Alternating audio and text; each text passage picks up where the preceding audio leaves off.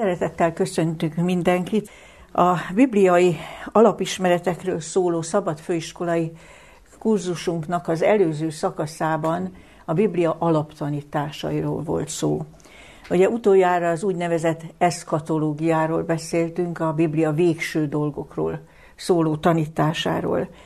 Az utolsó két előadás viszont, eh, és így a, a mai is, ami az utolsó előtti, egy kis bepillantást ad a Biblia gyakorlati életvezetési tanácsaiba. A Biblia ugyanis nem csupán nagy eszméket és nagy ívű, ahogy én mondani szoktam, vasbeton szerkezetű gondolatrendszer tartalmaz, hanem vannak ilyen személyesen megszólító, útbaigazító, bátorító igéi tanácsai is. A mai témánk a testi és lelki egészség megőrzésének a törvényszerűségei.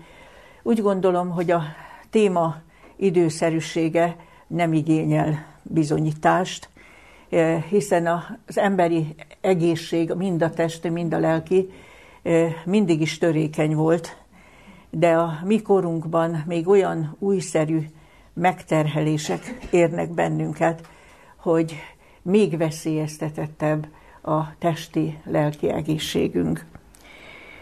Az a kérdésünk azonban, hogy hát milyen alapon van mondani valója a Bibliának erről a kérdésről is. Egyszerűen azon az alapon, hogy a Biblia Isten beszédének vallja magát, Isten emberekhez szóló üzenetének, emberek által emberi nyelven hangzó üzenetének, és Isten pedig úgy mutatja be, mint aki az egész univerzum, de azon belül az ember teremtője is. Ugye a mai általános köztudatban ez nem így van. A, az általános felfogás az, hogy öntörvényű természeti törvényeknek a, a produktuma a, az ember, sőt a keresztény teológiában is a legáltalánosabbá vált az úgynevezett teista evolúciótan, amely a bibliai teremtésítet és az evolúciós elméleteket e, igyekszik ösz, ö, ötvözni, harmóniába hozni. A Biblia azonban igen konkrétan szól Isten teremtő mi voltáról. E, például ilyen igéket olvasunk, mondjuk az egyik Zsoltárige úgy beszél Istenről, mint aki a fület, a fület plántálta, a szemet formálta, Jobb könyvében egy másik ige úgy szól Istenről, mint aki bőrrel, hússal, inakkal, csontokkal látta el az ember. Tehát ilyen részletekben menően az emberi test tervezőjének és megalkotójának mondja az embert. De folytathatnám azzal, hogy az ember lelki működéseiről is úgy szól, ami, ami az Isten teremtő csodája akik végig itt voltak, talán emlékeznek rá, hogy miről volt szó azon az előadáson, aminek ez volt a címe, hogy Kicsoda az ember, ahol egy kicsit a bibliai antropológiában nyertünk bepillantást, és ott láttuk, hogy a Bibliában nincsen semmiféle test-lélek dualizmus, ami a görög gondolkozásban annyira masszív volt, hogy az ember áll egy alacsonyabb rendű anyagi testből és egy magasabb rendű halhatatlan lélekből. A Biblia szerint a, az élő testnek vannak lelki funkciói, a legszorosabb kapcsolat van test és lélek között, mondhatnám minden lelki tevékenységünknek és minden emberi lelki jelenségnek valahol valamilyen testi működésben e, alapja van. A Biblia tanítása és a mai természettudomány e tekintetben tökéletesen megegyezik. Nos, tehát ezekről a lelki működésekről is ilyet olvasunk például a 33. Zsoltárban, e, így szól az írás, Isten letekint az égből az emberek fiaira, ő alkotta minnyájuk szívét, és jól tudja minden tettüket. Ugye a, mi még a saját lelki világunkban se tudunk olykor eligazodni, ugye össze tud az ember gubancolódni még saját magában is, de azt mondja, Isten alkotta minnyájunk szívét, az egyéni lelki világban is ő teljesen otthon van, és olvasni tud, és azt mondja, jól tudja minden utunkat is, és minden gondolatunkat. Idéztünk korábban egy másik előadás keretében ilyen igét is, amikor Isten azt mondja, ami lelketekben készül, én tudom. Már azt is, ami még csak készül a lelketekben, olyan tökéletes ismerője az ember lelki működéseinek. Tehát ezen az alapon szól a Teremtő Isten, és ad az embernek tanácsokat a testi és lelki egészsége megőrzésére, mivel hogy a, fer, a Teremtő tudja a legjobban, hogy a rendeltetésszerű működése az embernek, amikor egészségesen, harmonikusan és boldogan élhet, annak milyen kívánalmai vannak. Közben megjegyzem, hogyha ugye ígértem, hogy mára hozunk könyveket az utolsó két alkalomra, és hoztunk is úgy, hogyha végén mindenki körülnézhet, és van itt ezek között egy kis könyv, oda pillantok, látom, hogy van, aminek az a címe, hogy az Isten képek és az élő Isten. Azon belül van egy, van egy cikk a teremtés evolúció kérdéséről, egy összefoglaló cikk. Akiket ez a téma jobban érdekel, azt a olcsó kis könyvet tudom ajánlani, és abban ezt a cikket, a, a, az, hogy Isten, mit ért a Biblia azon, hogy Isten teremtő Isten, és hogyha valaki ezt tanulta általános iskolától egyetemig, és minden ezzel van tele, hogy evolúciós elméletek, akkor mit tud kezdeni ezzel a látszólagos konfliktussal, illetve valóságos konfliktussal, mert kettő igazán nem egyeztethető össze. Inkább úgy értem, hogy a természettudomány és a bibliai kijelentések közötti látszólagos konfliktussal, de a két elmélet valóban nem egyeztethető össze a bibliai teremtéstan és az evolúciós elméletek. A címe a mai előadásnak ugye úgy szól, hogy a testi és a lelki egészségre vonatkozó életvezetési tanácsok a Bibliában, én azonban a hangsúlyt mégis a lelki egészségre vonatkozó bibliai kijelentésekre fogom tenni. Megmondom miért. Azért, mert nagyon érdekes, és egy, mondhatnám egy bizonyos értelemben ez most egybecseng a Bibliával, hogy a ma rengeteget hallunk arról, hogy egészségtudatos életet élni, és mondhatnám, hogy erre az emberek egyre jobban rájönnek, hogy az embernek azért egy kicsit ismerni illik a saját testét, a saját működéseit, és, és tudatosan élni egészséges életet. Tehát ezzel egy picit jobban állunk, a, a lelki egészség témakörével még rosszabbul. Persze nem lehet igazán fontossági sorrendet felállítani a kettő között, mert ahogy az előbb mondtam, nem választható széttest és lelki működések, és kölcsönhatásban vannak egymással, erős kölcsönhatásban. Van egy nagyon szép kívánság János apostol harmadik levele bevezetésében, mindjárt az első versben, azt írja egy kedves barátjának, kívánom, hogy légy jó egészségben, amiképpen jó dolga van a lelkednek. Hát ez a legjobb kívánság, nem? hogy az ember legyen egészségben, testileg, fizikailag, és legyen jó dolga a lelkének, hogy testi, lelki egészségben legyen. Hát én remélem, hogy a mai alkalom is segít egy kicsit, hogy magunkévá tegyük ezt a jó kívánságot, és ennek a feltételeit is megteremtsük. Kívánom, hogy légy egészséges, és legyen, amiképpen a lelkednek is jó dolga van. Tehát csak annyiban érintem most a testi egészséggel kapcsolatos bibliai tanításokat, hogy például a mai táplálkozás tudomány, orvostudomány az messze menően alátámasztja azt, amit a Biblia elején olvasunk, hogy amikor Isten eredetileg megteremtette a Földet igen jónak, akkor úgy olvassuk, hogy a maghozó füveket és a gyümölcsöket rendelte neki eledelül, és azt olvassuk, hogy csak a vízözön után, amikor olyan mostoha körülmények voltak, hogy növényi étrenden az ember nem lehetett, megengedte a húsfogyasztást, de még akkor is bizonyos megszorításokkal, aki egy kicsit ismerős ugye a, például a zsidóság észkezési szokásaiban, ők komolyan vették ezeket az ószövetségi rendeléseket, és a vallásos zsidók ma is, és ez biztos, hogy nem vált kárukra, és, és nekünk sem, mert a Teremtő Isten tudja a legjobban, hogy milyen megszorításokkal engedte csak meg a, a húsfogyasztást. És ma, amikor olyan kiváló az ellátás, ugye import és kereskedelem révén, hogy bőségesen jut mindenkinek, legalábbis itt a mi országunkban, mert sajnos világviszonylatban egyáltalán nincs így, Biztos, hogy ez a legegészségesebb életmód. A Bibliában azonban nincsenek parancsok, csak tanácsok. Én csak úgy mellékesen jegyzem meg, hogy én magam 20 éves koromban lettem vegetáriánus, ugye ez több mint 50 éve, és egy borzasztó beteges gyerek voltam, úgyhogy emlékszem, még 11 vagy 12 éves voltam, és, és valaki ott lakott nálunk egy ideig, és utólag elmondta, hogy elnézegetett engem, és azt mondta magában, na ez a gyerek se fog sokáig élni.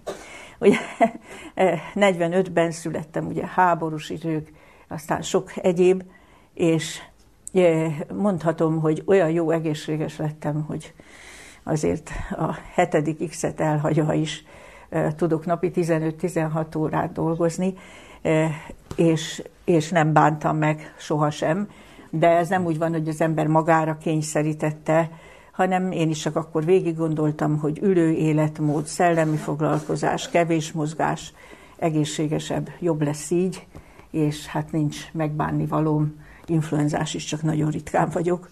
Betegállományban életemben nem sokat voltam. Tehát biztos, hogy az Istennek ez a tanácsa nem bolondság, hogy így mondjam. Azután van, idézek például ilyen igét Prédikátor könyvéből, ahol azt írja, hogy a nemes ember idejében eszik a testnek erejét. Hát ezt is alátámasztja a modern táplálkozás tudomány, mert azt mondja, hogy a rendszeresség és, és a meggondoltság, hogy az ember mit fogyaszt, nagyon sokat számít. Ugye sok, sokszor figyelmeztetnek, hogy a nassolás a legrosszabb szokás reggeltől estig kis részletekben evés, és még egyszer idézem a bibliai igét, a nemes ember idejében eszik, és a testnek erejéért. Tehát meggondoltan. Ilyen egyszerű irányelveket találunk a Bibliában. Persze megjegyzem, hogy az egészséges életmód az nem a táplálkozásban merül ki, nagyon sok minden tartozik hozzá, és még külön kiemelnünk kell, hogy a Bibliában nagyon komoly figyelmeztetések vannak a, az alkoholos italokkal szemben. Mégpedig érdekes, hogy milyen oldalról.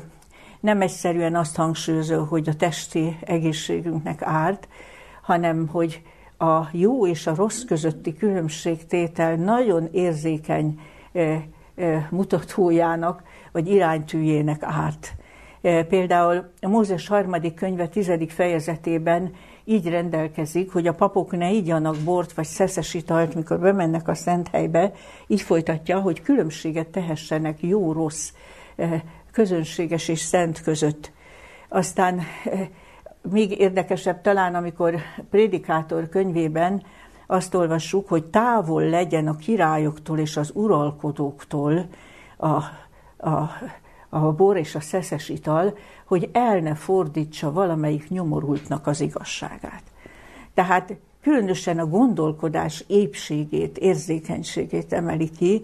Ugye, mikor némelyek azt mondják, hát valamennyi azért, az nem baj, akkor mindig az jut eszembe, hogy, hogy hát azért mennyit szabad inni a a vezetéshez, az autóvezetéshez, ugye mert a reflexeknek rögtön árt. Ha még a fizikai reflexeknek is árt, akkor ezeknek a még érzékenyebb lelki dolgoknak mennyire árt. Tehát ezért nagyon erőteljes az óvás a Bibliában ettől.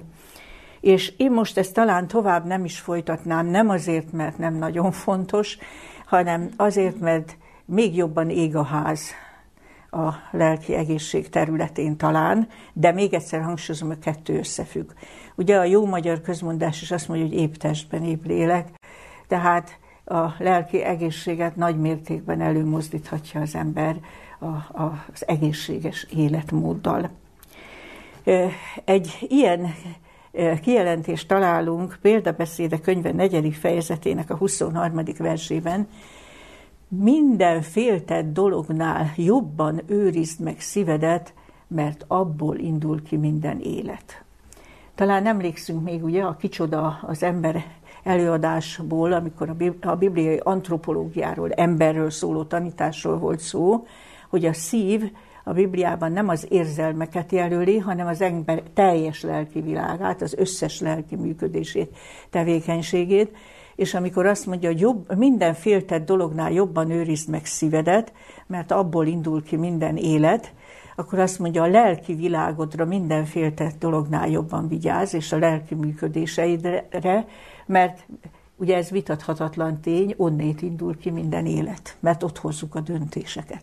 Ott gondolkozunk, és ott hozzuk a döntéseket.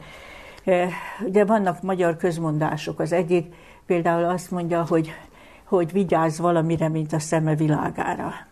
Másik azt mondja, hogy a legnagyobb kincs az egészség de ez azt mondja minden féltett dolognál. Mindenek felett, mert minden élet innét indul ki.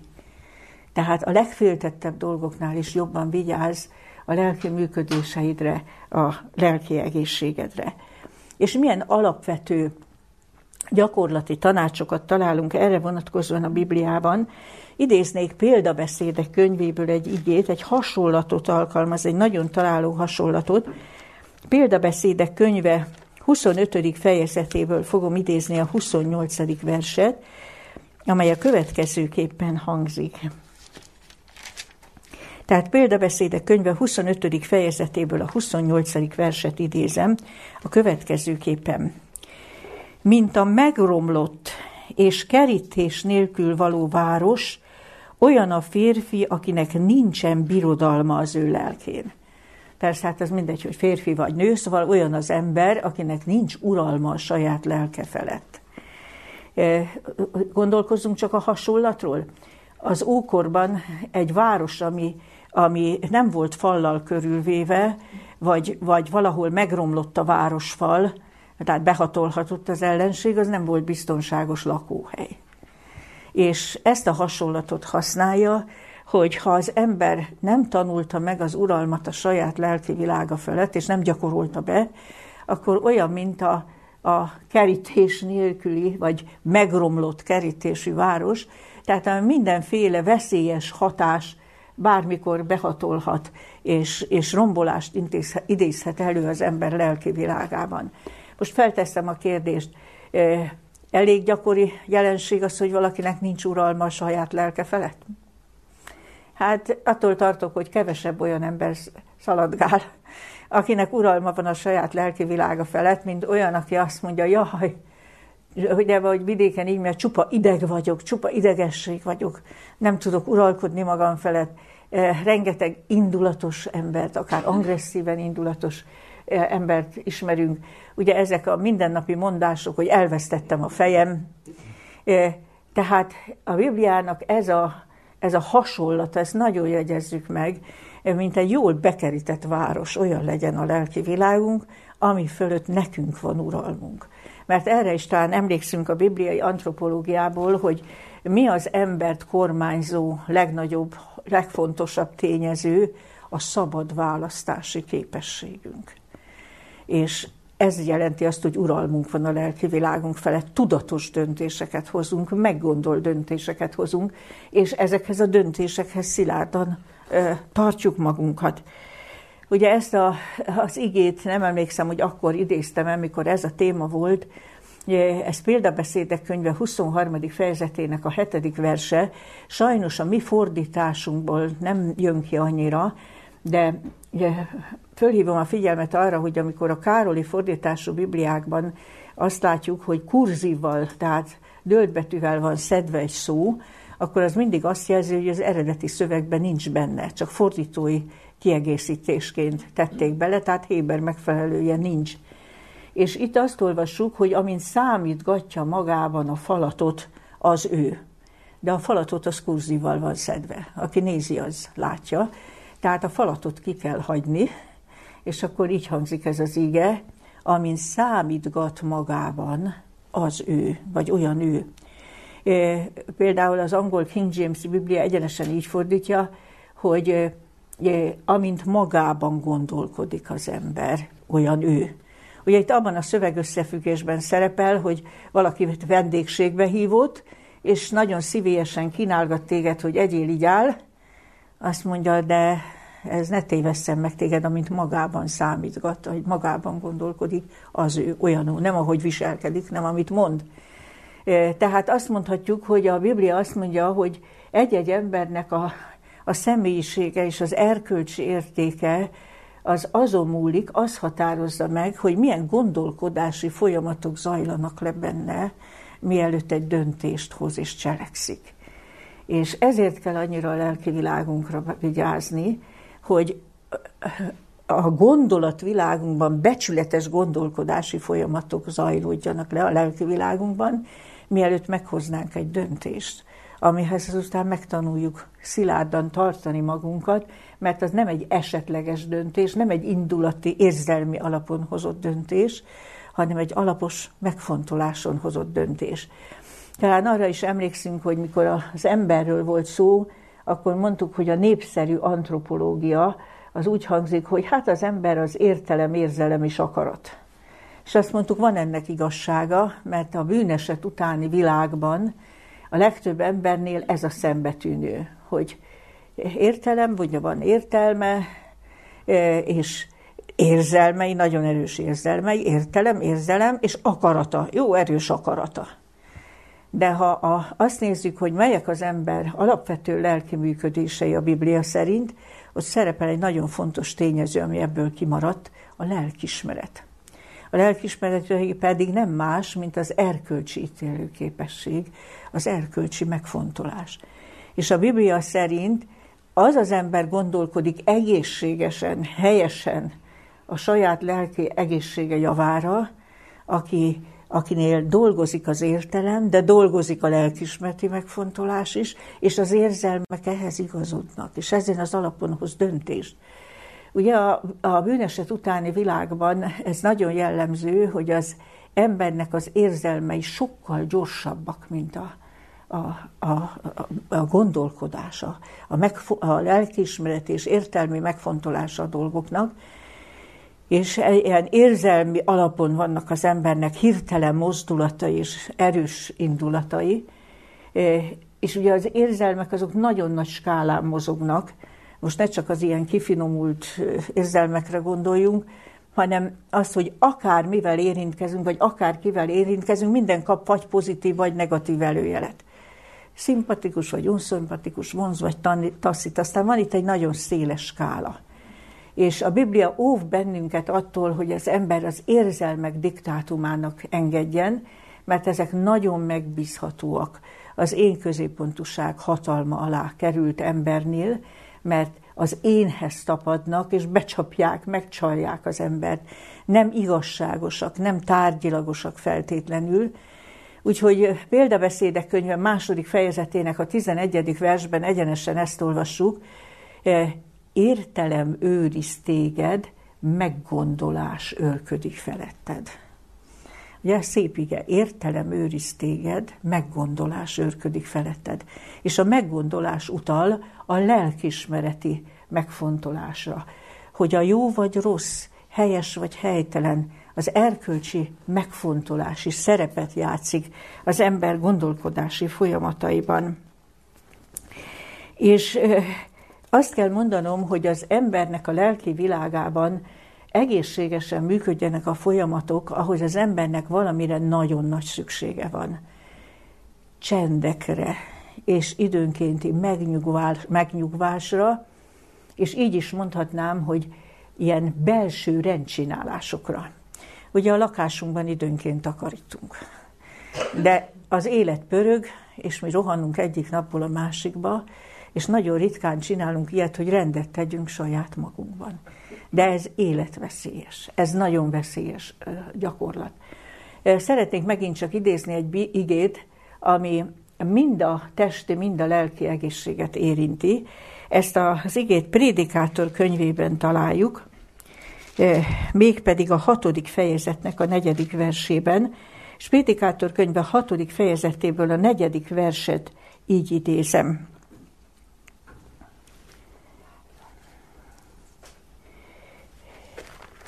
Bocsánat, fordítva, a negyedik fejezet hatodik verse, tehát Prédikátor könyve 6-4, 4-6, tehát a negyedik fejezet hatodik verse.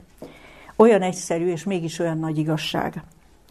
Jobb egy teljes marok nyugalommal, mint két maroknak teljessége nagy munkával és lelki gyötrelemmel. Elolvasom még egyszer. Jobb egy teljes marok nyugalommal, mint két maroknak teljessége, nagy munkával és lelki gyötrelemmel. Észrevesszük ennek a mondásnak a bölcsességét? Azt mondja, ami nélkülözhetetlen az embernek, az a nyugalom, az időnkénti megnyugvás, nem csak a fizikai pihenés, hanem a lelki megnyugvás. És azt mondja, inkább legyen az embernek egy marok, és anyagi javai legyenek szerényebbek, eh, a jövedelme legyen szerényebb, de ne hiányozzon ez a nyugalom.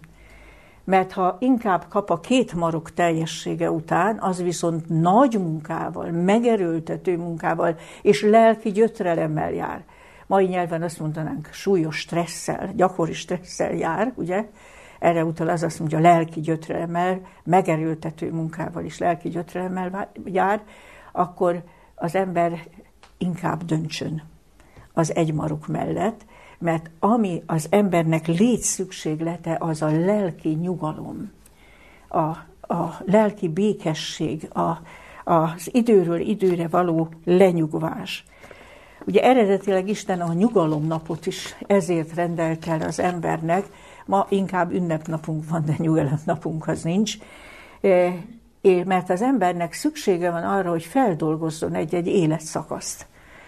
Ugye a Bibliában azt olvassuk, hogy Isten is, mikor a teremtés művét elvégezte, akkor végig tekintett rajta, ő is értékelte a munkát, és megállapította, hogy minden, amit teremtett, igen jó.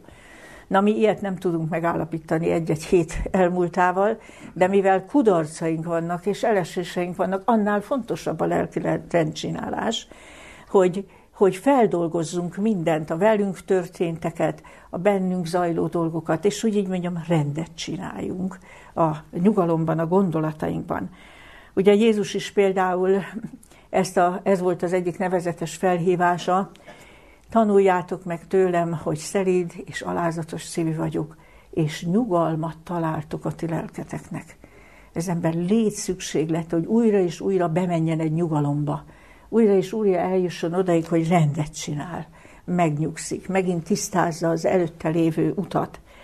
És a, ma szinte minden ez ellen dolgozik. Nézzük meg, még hány üzletben is harsog a zene.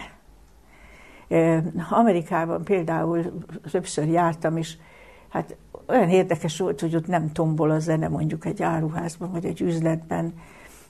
Sokkal megfontoltabban, nyugodtabban tud vásárolni az ember, és nem, nem fárad el még fizikailag is egy vásárlás alatt attól a fülébe harsogó zajtól, zenétől. És vannak emberek, akik már oda jutottak, hogy egyszerűen nem is bírják elviselni a csendet. Meglátogattam valakit, aki szegény lelkileg egy szinte teljesen szétesett állapotban volt, és mindjárt ilyen kiborultan mondta nekem, azt mondja, nézd, elromlott a lemezjátszó, nem működik a rádió, megőrít ez a süket csend, mondta.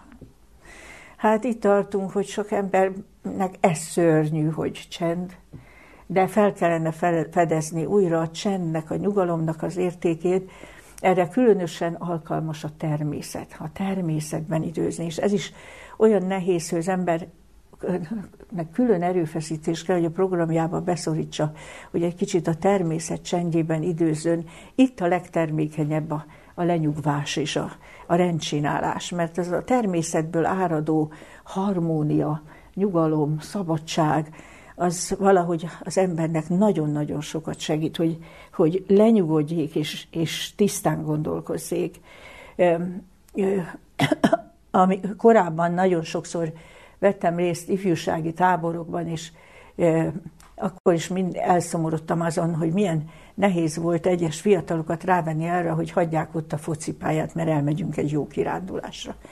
Hogy elszoktak attól, hogy természetben járni, természetet szeretni, aztán bevezettünk egy szokást, és éppen múlt héten valaki küldött nekem egy szép képeslapot valahonnét, talán Ausztriából, és hát írja, hogy hát tőle tanultam először a táborban, hogy csendet hallgatni. Most ezen a helyen különösen jó ez. Tudni, bevezettük ezt, szoktattuk, hogy most valaki számol, egy, kettő, három, aztán mindenki csend nem mozdul, és egy jó ideig csak a csendet hallgatjuk, mondjuk egy helytetőn és akkor mindenki felfedezte, hogy ez milyen jó dolog. Aki most nekem ezt a levelet írta már egy idő, vagy ezt a lapot küldte már egy idősebb hölgy, de még mindig emlékszik rá, hogy a csendhallgatást tanulta fiatal korában a táborban, és hogy ez mennyire hasznos, és milyen nagyon jó az embernek. Azután eh, nyilvánvalóan eh, megértjük mindannyian, hogy eh, mit is takar az a bibliai tanács, amit Pálapostól ír a Filippi levél negyedik fejezetében, azt mondja, amik csak tiszták, amik csak jó hírűek, amik csak tisztességesek, ezekről gondolkodjatok. Hát ahogy nem mindegy, hogy az ember mit eszik fizikailag, a testi egészségének nem mindegy, és hat közvetve a lelki egészségére is, fordítva, hogy mit veszünk be a szellemi világunkba, mit eszünk, egyáltalán nem mindegy. Ez vonatkozik a, a, arra, hogy ma, manapság azt kell elsősorban azt hiszem emlegetni, hogy mit nézünk, milyen zenét hallgatunk, mit olvasunk, és nem utolsó sorban milyen társalgásokba elegyedünk bele, és milyen társalgásokba nem elegyedünk bele. Mert ami, ami mérgező, ami nem felel meg ennek, hogy nem tiszta és nem, nem egészséges, mondjuk összejön egy, egy plegykázó, másokat kiszerkesztő társaság, vagy trágár viccekkel szórakozó társaság, ez nem feltétlenül az a lelki eledel, ami, ami jót tesz a, a, a lelki egészségünknek és a lelki nyugalmunknak. Tehát ha vigyázni akarunk a lelki világunkra, akkor legyen erkölcsi bátorságunk megválogatni, hogy mit veszünk be a szellemi világunkban, és legyen erkölcsi bátorságunk nemet mondani, hogyha egy társaság húzna ebbe vagy abba bele, ami, ami viszont a mi ízlésünknek, a mi belső óránknak vagy, vagy iránytünknek nem igazán megfelelő. Külön megemlíteném, hogy ha arról beszélünk, hogy milyen táplálékot vigyünk be a lelki világunkba, hogy nagyon, nagyon ajánlom mindenkinek, hogy rászokni a Biblia olvasásra. Teljesen mindentől független személyes Biblia olvasásra. Ez olyan, olyan lelki megnyugvást, olyan élvezetet tud adni, és olyan, úgy segíti az ember belső rendcsinálását, Ugye azt olvassuk, hogy igazságosságra nevelő eszköz. Tisztogatja az ember lelki világát, takarítja. És ugyanakkor tényleg olyan magas szellemi és lelki örömet tud nyújtani, például a Zsoltáros ezt írja egy helyen, felettébb tiszta a te beszéded, és a te szolgád szereti, azt mondja Isten beszédéről. Hát ma tiszta, de felettébb tiszta dolgokat találni nem könnyű. A Biblia beszédében nincs érzelgőség, eh, nincs jó és rossz összemosása, az tiszta beszéd, egyenes beszéd, jó indulatú beszéd. Eh, Jeremiás próféta pedig ezt mondja az Isten beszédéről, mikor szavaidat hallattad, én élveztem azokat, és az én szívem vigasságára váltak.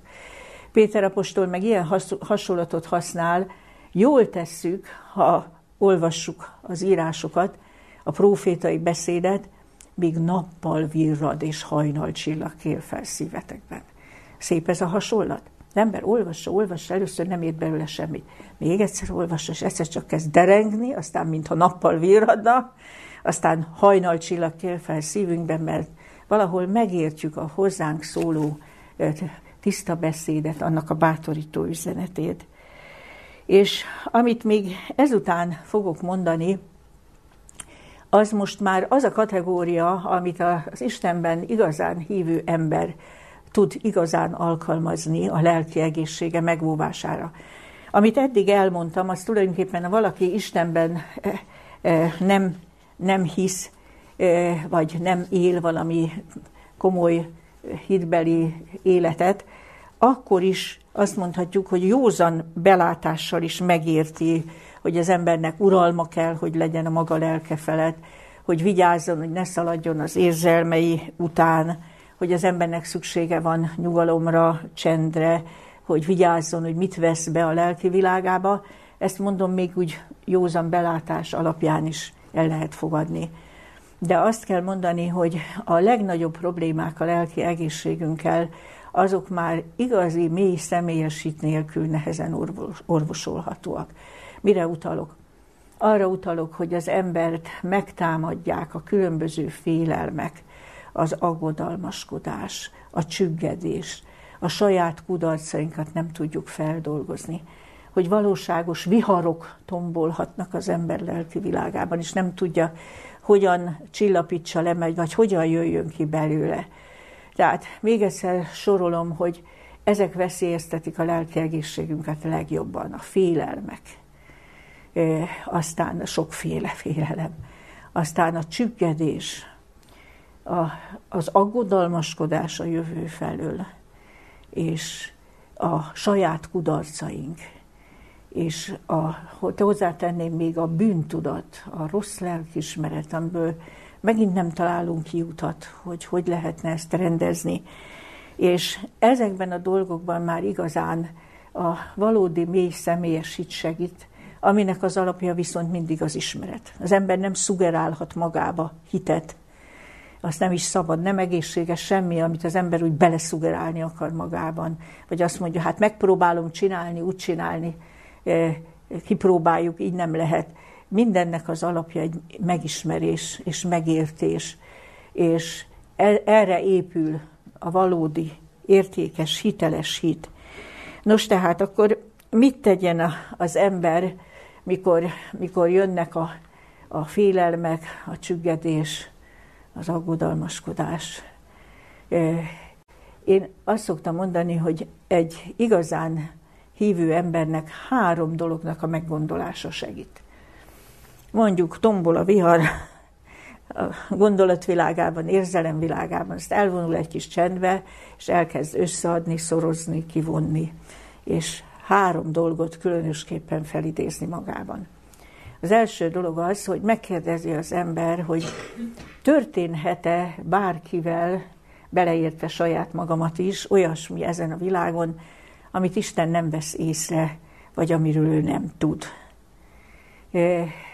Ugye a Bibliában ilyeneket olvasunk, ugye Jézus azt mondta, hogy még a verebecseke se esik le az ágról, a ti atyátok tudta nélkül, nektek meg még a fejetek hajszála is számon vannak tartva, és sok verebecskénél drágábbak vagytok. És azt is mondja az írás, hogy, hogy Isten mindent tud rólunk, és kimond egy törvényt, ez a korintusi első levél tizedik fejezetének a 13. versében van. Tehát még egyszer elmondom, ezt érdemes nagyon megjegyezni, 1 Korintus 10, 13. Korintus első levél, 10. fejezet, 13. verse. Azt mondja, hű az Isten, aki nem hagy titeket feljebb megpróbáltatni, mint elviselhetitek, és a megpróbáltatással együtt a kimenekedést is megadja. Vagyis azt mondja, hogy Isten mindent tud rólunk, a figyelme mindig rajtunk van, és nem enged olyan nehézségbe, ami meghaladja az erőnket, és úgy se hagy benne, hogy a kimenekedés nem mutatná meg.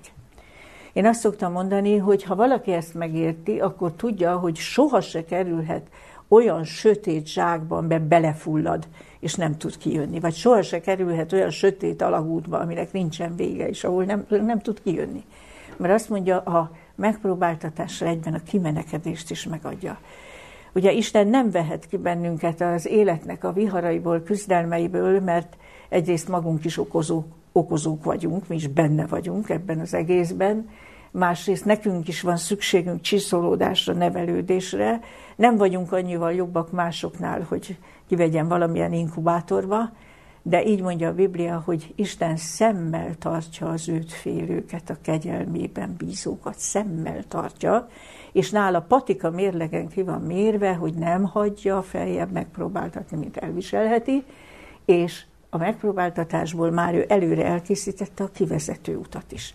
Na ez az egyik, amit az ember meggondol. A másik dolog egy olyan életszemlélet, amikor az ember az a, a maga rendeltetését és a minden napjainak az örömforrását abban látja, hogy az élet értelme a szolgálat, az egymásért való szolgálat. És hogy, ahogy az írás mondja, amit tesztek, lélekből tegyétek, szívvel, lélekkel teszi, mindig arra gondol, hogy ez, ez Istenért és emberekért való szolgált. Akármilyen egyszerű feladatról van szó, akármilyen hétköznapi dologról van szó. Ő abban lelket visz, abban ő kedvet visz, és, és azt mindig szolgálatnak fogja fel, és neki nem magalázó a szolgálat fogalma, hanem felemelő. Mert, mert azért vagyunk, hogy egymásért éljünk, azért vagyunk, hogy egymást segítsünk, azért vagyunk, hogy egymásnak szolgáljunk. Ez az ember nem tud tönkre menni. Munkanélküli biztos nem lesz. Mert olyan, hogy nem talál embert, akinek segíteni kéne, hogy akinek valamiben ne lehetne a szolgálat, ez kizárt. Neki mindig van életcélja, neki mindig van életfeladata, és, és neki mindig van örömforrása, ami ebből visszasugarzik rá. Ugye a, ez nem bibliai, de mégis egy nagyon találó kis mondás, ez Tagórétól, az indiai költőtől származik. Nem, lehet, hogy nem egészen szó szerint mondom, de a lényeget biztos pontosan, valahogy így hangzik a mondása, álmodtam, és azt álmodtam, hogy az élet öröm. Felébredtem, és rájöttem, hogy az élet kötelesség. Cselekedni kezdtem, és rájöttem, hogy a kötelesség öröm. Ugye ez, ez egy borzasztó nagy baj, hogyha az ember a kötelességben nem tud örömet találni. Ha, ha, ha ezt nyűgnek érzi, ha ezt igának érzi. És nekem olyan szomorú így a felnövekvő új nemzedékeknek, hogy ez annyira hiányzik. Beszélgettem egy kisfiúval, aki hát szegénykém állami gondozásban nőtt föl, akkor olyan 13 14 éves lehetett, mikor beszélgettünk, és hát kérdeztem, hogy mit szeretsz a legjobban csinálni, mert ugye előtte szó volt, hogy ezt tanul, azt, nem, már több volt, már olyan 17-18 lehetett, már valami szakmát is tanult. És hát kérdeztem, hogy mit szeretsz legjobban csinálni. És olyan áhítatosan azt mondta, pihenni. és, és szóval mások azt mondanák szórakozni.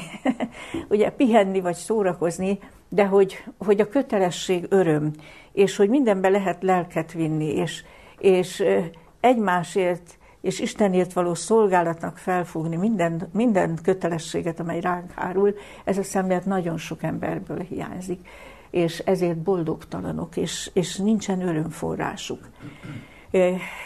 Én nagyon szeretem hallani, hogyha valaki fütyörészve dolgozik valamit, vagy csinálja a hétköznapi munkát, mert olyan jó látni, amikor valaki kedvel teszi, és, és abban, abban öröme van, hogy azt jól elvégzi, és van egy teljesítménye, és van egy eredménye. Tehát ez a második dolog, amit gondoljunk meg, hogy nincs célja az életemnek, nincs feladatom, de hogy nincs. Hát hány és hány ember van körülöttem, ki nem fogy, amit tehetek. És a harmadik dolog, az igazán Istenben hívő embernek van egy elveszíthetetlen végcélja. Ugye erről volt szó a múltkor. Hadd idézem újra Péter apostol levelét. Új eget és új földet várunk az ő ígérete szerint, amelyben igazság lakozik.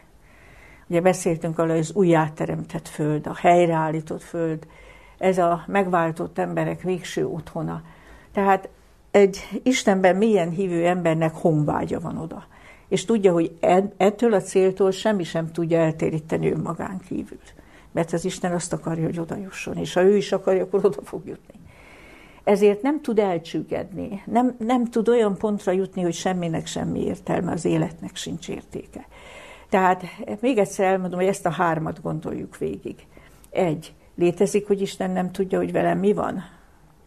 Létezik, hogy nem érdekli, vagy nincs együttérzése? Az írás szerint ez kizárt.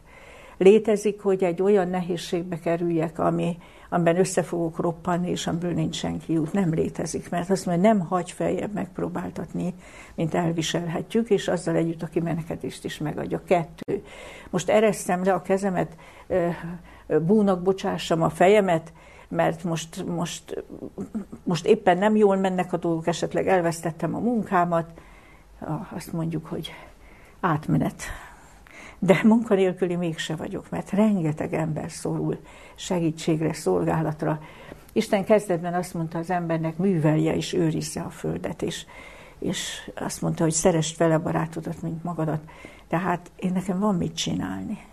Nem maradok, nem maradok tétlen semmiképpen sem. A, és a, és a, a, a munkában, a jókedvel végzett munkában örömforrás volt és a harmadik dologban egy elveszíthetetlen végcél, egy igazi haza, amely felé az ember tart. És ezek mindig kiemelik az embert a csüggedésből.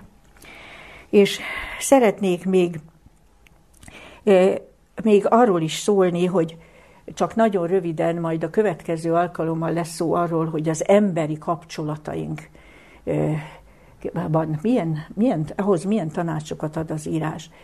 De megemlíteném, hogy rengeteget jelent az, amit a Biblia arról mond, hogy nincs olyan kudarc, nincs olyan bűn, nincs olyan bukás, amiből az Isten ne tudnak kiemelni. Ugye ilyeneket olvasunk a Bibliában, hogy, hogy Istennél bőséges a kegyelem, és megbocsátja minden bűnödet. Jézus hangsúlyozta, azt mondta, minden bűn és káromlás megbocsátatik az embereknek. És ha már Istennel elrendeztem valamit, ahhoz pedig mindig nyitott az út, hogy az ő bocsánatát kérjem. Már is hatalmasat könnyebbedett a szívem. Letettem a terhemet. És erőt kapok ahhoz is, hogyha embereket bántottam meg, vagy ott el dolgokat, azt is el tudjam rendezni. Tehát ne hagyjon az ember maga körül ilyen elfésületlen, ilyen rendezetlen dolgokat, ami mint a titkos féreg fogad ágja belülről. Ugye hát a mi atyánk imádságát gondolom szinte mindenki ismeri. És ugye abban azt a kérést, hogy bocsásd meg a mi védkeinket, miképpen mi is megbocsátunk, sőt a görög szöveg úgy hangzik, megbocsátottunk az ellenünk védkezőknek. Tehát azt mondja, hogy két dolgot tegyél minden nap végén. Gondol végig, mit hibáztál, és kér bocsánatot az Istentől, mert az ember elsősorban őt bántja meg, és az Isten dolgának okoz kárt. Kettő, gondold végig, hogy mások mit vétettek ellened. És mielőtt, mielőtt találkoznál velük, mielőtt ők bocsánatot kérnék, ha kérnek bocsánatot, ha nem. Te a te lelkedből már is vest ki a neheztelést és a haragot. Mert hát az is egy szerencsétlen ember, olyan, mint én. És ha én az Isten megbocsátására szorulok, akkor, akkor hogy leszek fölényes bíró a másik fölött. Ugye? Tehát ez, ez, hogy az ember nem ápol magában haragot, nem ápol magában bűntudatot, fel tudja dolgozni a kudarcait, a bukásait, fel tud szabadulni ezekkel, ez rengeteget jelent a, a lelki egészségnek. És nincs olyan ö, szörnyű nehézség, amiben az ember Isten segítségül ne hívhatná. Itt is egyetlen biblia igét idézek, amely olyan abszolút, de olyan abszolút, hogy nem hagy semmi kétséget. Ezt Jézus mondta. János 6.37. Érdemes ezt is megjegyezni. Aki én hozzám jön, semmiképpen ki nem betem. Mint használati segítségért jön hozzám. Mindegy, hogy mi a múltja, mindegy, hogy miben van jelenleg, de őszintén segítséget kér aki én hozzám jön, semmiképpen ki nem vetem, el nem utasítom.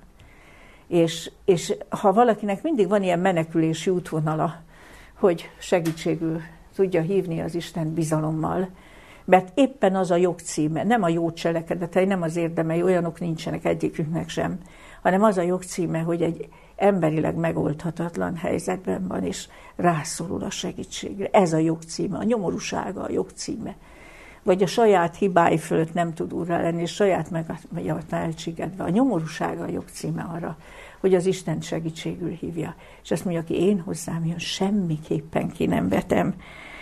Úgyhogy befejezésül én még szeretnék idézni Ézsaiás könyve 40. fejezetéből, és közben még azt is megemlíteném, hogy, hogy a az ember például, ha tanástalan, nem tudja, hogy döntsön. A Bibliában rengeteg példát találunk arra, hogy megkérdezte az Urat, és az Isten szereti, ha megkérdezzük. És ilyen ígéreteket mond, mond, ha ki az, aki féli az Urat, megmutatja annak az utat, amelyet válasszon. Tud minket tanácsolni, rávezet vagy a saját gondolatainkban, vagy az életkörülményekben, de rávezet arra, hogy melyik út, és megnyugszunk, hogy arra kell mennünk. Tehát Ézsaiás könyve 40. fejezetéből olvasok még, ahol egy gyönyörű szép hasonlatot találunk arra, hogy az élet mindenkinek küzdelem, az Istenben bízó embernek is, mégis hogyan tudja a lelki egészségét megőrizni. Ézsaiás könyve 40. fejezetéből így olvasom a 27. verstől. Miért mondod Jákob, és szólsz ekként Izrael? Itt megjegyzem, hogy Jákob és Izrael az Isten mindenkori hívő népének a szimbóluma. Elrejtetette az én utam az Úrtól, és ügyemmel nem gondol Istenem. Hát nem tudod-e, nem hallottad-e, hogy örökkévaló Isten az Úr, aki teremtette a föld határait? Nem fárad, és nem lankad el, végére mehetetlen a bölcsessége. Erőt ad a megfáradottnak, és az erőtlen erejét megsokasítja. Elfáradnak az ifjak, és meglankadnak, megtántorodnak a legkülönbek is. De akik az Úrban bíznak, erejük megújul, szárnyra kelnek, mint a saskesejük, futnak, és nem lankadnak meg, járnak, és nem fáradnak el. Észrevettük, hogy milyen szép és kifejező hasonlat ez? Azt mondja, az ember szeret úgy elkeseredni, vagy könnyen beleesik legalábbis az elkeseredésbe, és azt mondja, hát elrejtetetten az utam az Istentől, ügyemmel nem gondol Istenem. És akkor Isten visszakérdezi, nem fordítva van? Nem te felejtetted el? Hogy az Isten örökkévaló Isten, aki a föld határait teremtette, és amikor azt mondja, nem fárad és nem lankad el, végére mehetetlen a bölcsessége, akkor biztosan nem a fizikai fáradtságra utal, hanem Isten nem fárad bele a bonyodalmakban, nem fárad bele az űrös emberi ügyekbe, és a bölcsessége végére mehetetlen. Ezer kiutat is tudott, ahol az ember egyet se lát. Nincs megoldhatatlan helyzet a számára. És mondja, azért csüggetsz el, mert ezt elfelejtett, hogy örökké való Isten az Úr, aki a föld határait teremtette. Ő nem fárad, nem lankad el, és végére mehetetlen a bölcsessége. És azt mondja, Isten tud egy olyan tudományt, hogy erőt ad a megfáradottnak, és az erőtlen erejét megsokasítja. Mi emberek szeretünk ilyet mondani, hogy nem bírom tovább. Most az Isten most rögtön segítsen, és ezt a helyzetet nekem tüntesse el, és valami megoldást hozzon. De nem mindig ez válik javunkra. De az nem azt jelenti, hogy akkor Isten nem segít. De például úgy is tud segíteni, hogy ugyanaz a helyzet marad, de az erőtlen erejét megsokasítja, és erőt ad a megfáradottnak. És ott marad még abban a helyzetben, de egyszerűen új látást, új erőt, új reménységet kap, fizikai és lelki ereje megújul hozzá. És aztán tényszerűen megállapítja, hogy kemény küzdelem ez a földi élet, elfáradnak benne az ifjak, és meglankadnak, megtántorodnak a legkülönbek is. Megtörténhet. Hozzátenném saját szavaimmal, de csak rövid időre. Mert utána mit mond, mi történik hirtelen? Akik az Úrban bíznak, erejük megújul, szárnyra kelnek, mint a saskesejük. Futnak és nem fáradnak el, járnak és nem lankadnak meg. Tehát aki egyik percben megtántorodott, elfáradt, ha Istenben bízik, bekövetkezik a csoda, a helyzet még mindig nem változott, de ő szárnyra kell egyenesen, mint a saskesejű.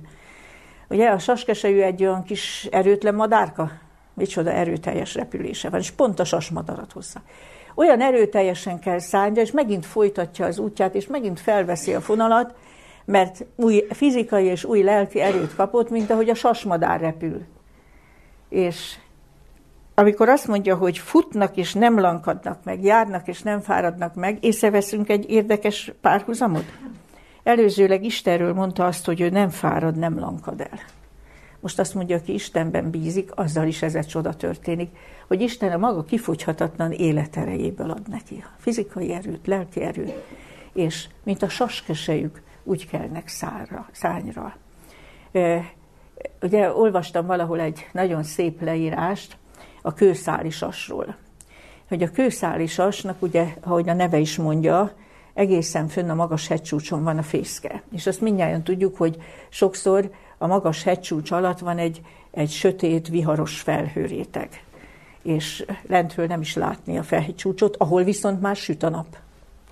És ez a leírás így szólt, hogy a kőszál is azt sokszor meg lehet figyelni, hogy a zsákmányát megszerezte, menne vissza a fészkére, de elzárja sötét, viharos felhők a, a fészkétől. Azt mondja, egy darabig vadultan csapkod a szárnyába, aztán egyszer csak elhatározna magát, belevág a felhőrétegbe, és nem sokára hát a győzelmi hangját hallatja, mert fölért a hegycsúcsra, ahol már fénylik a nap.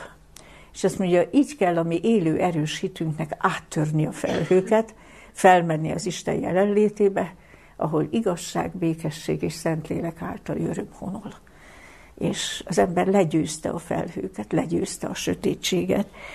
Hát én ezekkel a tanácsokkal zárnám a mai előadást, és talán még utoljára Jézus szavát is idézném. Nem tudom ki Jézust hogy képzeli el, hogy ő, akit állandóan álnok ellenségek vettek körül, és folyton tört állítottak neki, és terhelte a lelkét a rengeteg emberi fonákság, értetlenség, tulajdonképpen rettenetesen magányos volt ezen a világon, ahhoz képest, ami körülötte zajlott, mert, mert igazán senki nem értette, hogy ő kicsoda, és az ő küldetését, és, és emberileg nagyon sokszor kilátástalannak látszott az a, az a amit ő, ő végez, és amit ő tenni akar az ember felemelésért és megmentéséért. És mégis azt olvassuk, ezt még utoljára ezt az igét idézem, János evangélium a 15. fejezetéből a 11. verset, tehát János evangéliuma 15. fejezetéből a 11. verset idézem. A búcsú beszédeiben mondta Jézus a tanítványainak a, a Gecsemáné kertben történt elfogatása előtt. Így olvasom.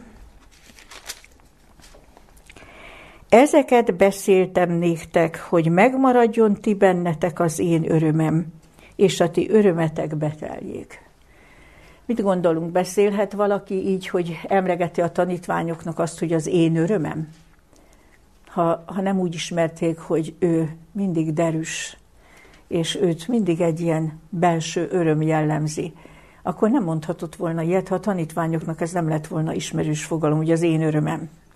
És azt mondta, én ezeket azért beszéltem nektek, hogy a, az én örömem megmaradjon ti bennetek, és a ti örömetek beteljék.